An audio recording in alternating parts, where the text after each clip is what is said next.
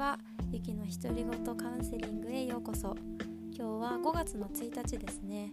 で去年の今日がちょうど年号が令和に変わった日ですね。あれから1年経ちましたが皆さんいかがお過ごしでしょうか、まあ、今は自粛期間中でなかなかパートナーの方に会えなくてストレスが溜まってる方もいらっしゃると思いますしまた一緒にね住んでる方とかなんかは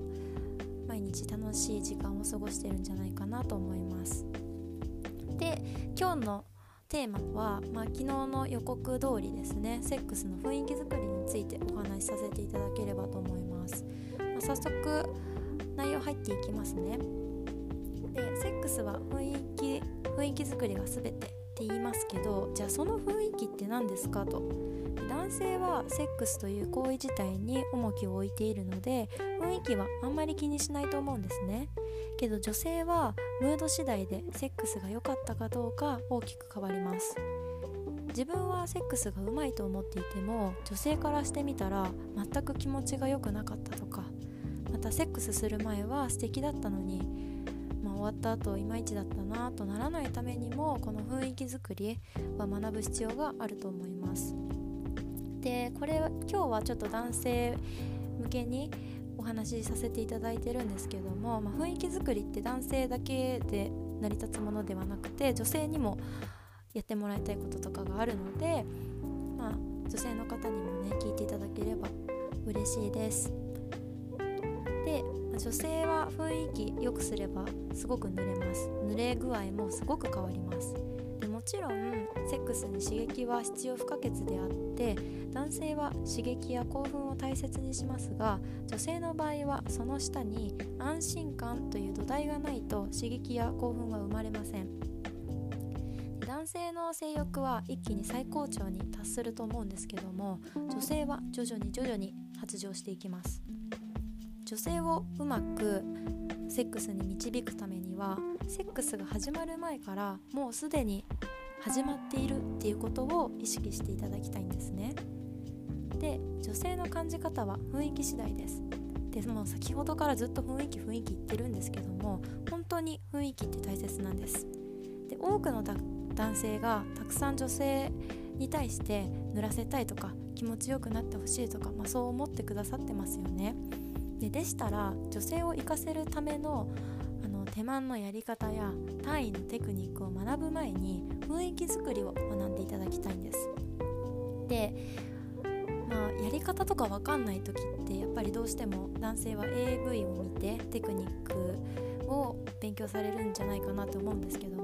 その男性用の AV そのままを実践されてしまうと結構あれ激しいので女性を傷つけてしまうんですね。結構激しくやると痛いんですよ。けど大好きな彼がやってくれてるっていう思いがあるのでま女性はなかなか痛いとか言えない方も多いんじゃないかなと思うんですよ。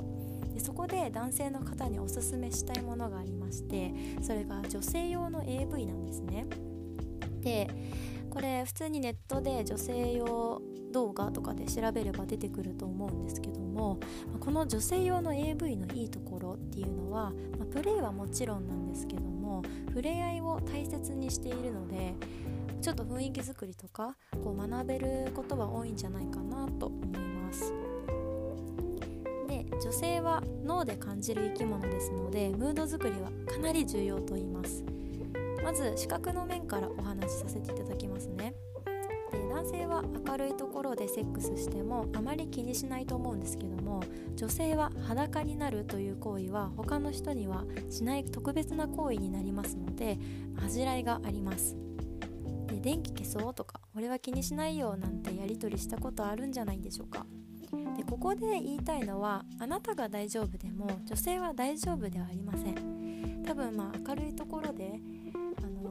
やったことあるよって方もいらっしゃると思いますしもちろん女性の方でも明るくても平気って思う方もいると思うんですけどもセックスにあまり慣れてない方とかはやっぱり恥ずかしいですしけどやっぱ男性のその欲に負けるというかやっぱ大好きな彼が言ってるからっていうことでまあやる。でその緊張感が強くなってあんまり感じられないっていうこともあると思うので、まあ、そこをちょっとあのー、安心感女性には安心感という土台が必要になってくるので、まあ、そこを意識していただきたいのと、まあ、その安心感を作るために暖色系の照明でね少しあの明かりを暗くしてみたらいかがですかね、まあ、そうすることで、ま照明一つでだいぶ雰囲気変わりますし、ま薄暗くすることで恥じらいもなくなってくると思うんですね。で次に聴覚についてです。は一概にこれをすべきとは断言できないんですけどもなるべく無音がいいと思います。でもちろん実家とか家の壁が薄くて近くの人に聞こえるのが嫌とかそういう人は、まあ、テレビの音量を上げて隠す手段もあると思うんですけどもやっぱお互いをしっかり感じるためには無音の方が耳からも感じることができると思います。次に女性に対しての気配りですね。女性を幸せにするためにはテクニックよりも心を抱くということを意識してみましょう。でお泊まりデートとかになるとやっぱそれなりにね女性は意気込んでくるんですよ。肌のお手入れしたりとかあの下着を新調したりとかそ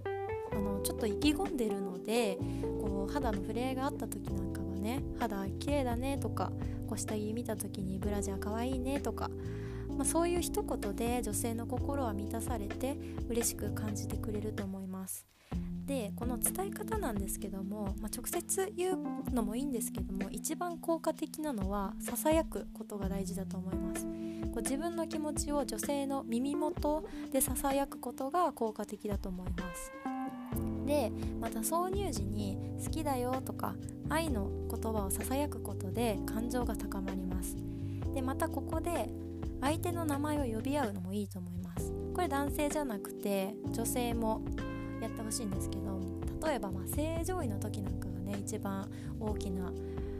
例題に挙げられるんですけども正常位はやっぱお互いこう顔向き合っててお互いがどのように感じてるかとか、まあ、視覚から入ってくるじゃないですか。でそれに聴覚として聴覚の視覚で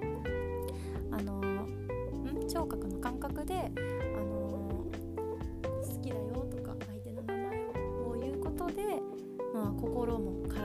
体も満たされてより感度が上がるんじゃないかなって思います。で最後に事後も大切にってことですね。でこれはこの、ま男性にやってほしい11個シリーズの一つとして取り上げているので詳しくはそちらで話させていただければなと思います。でここまでは結構甘い甘いセックスでちょっとそれに慣れてしまったという方はね是非不意打ちのキスから始まるセックスおすすめです。でこれやまあみんなっていうわけではないんですけどもほぼほぼほぼ女子みんな M 気質なんじゃないかなと思います。ほぼみんな M です。なのでまあ映画とかドラマ